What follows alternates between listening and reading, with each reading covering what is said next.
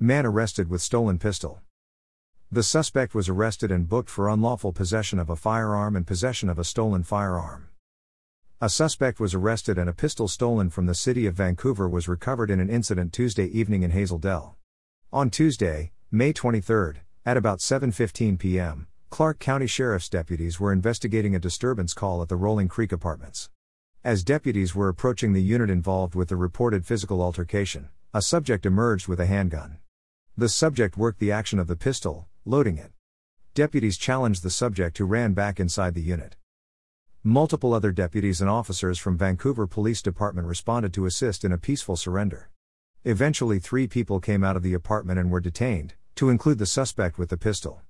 It was discovered that the suspect with the pistol had been in an altercation with another person who was no longer on scene. The suspect was coming out to confront the other person when he saw the deputies and fled back inside.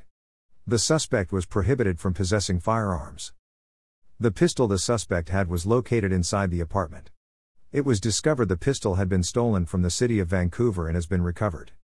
The suspect was arrested and booked for unlawful possession of a firearm and possession of a stolen firearm. Information provided by Clark County Sheriff's Office.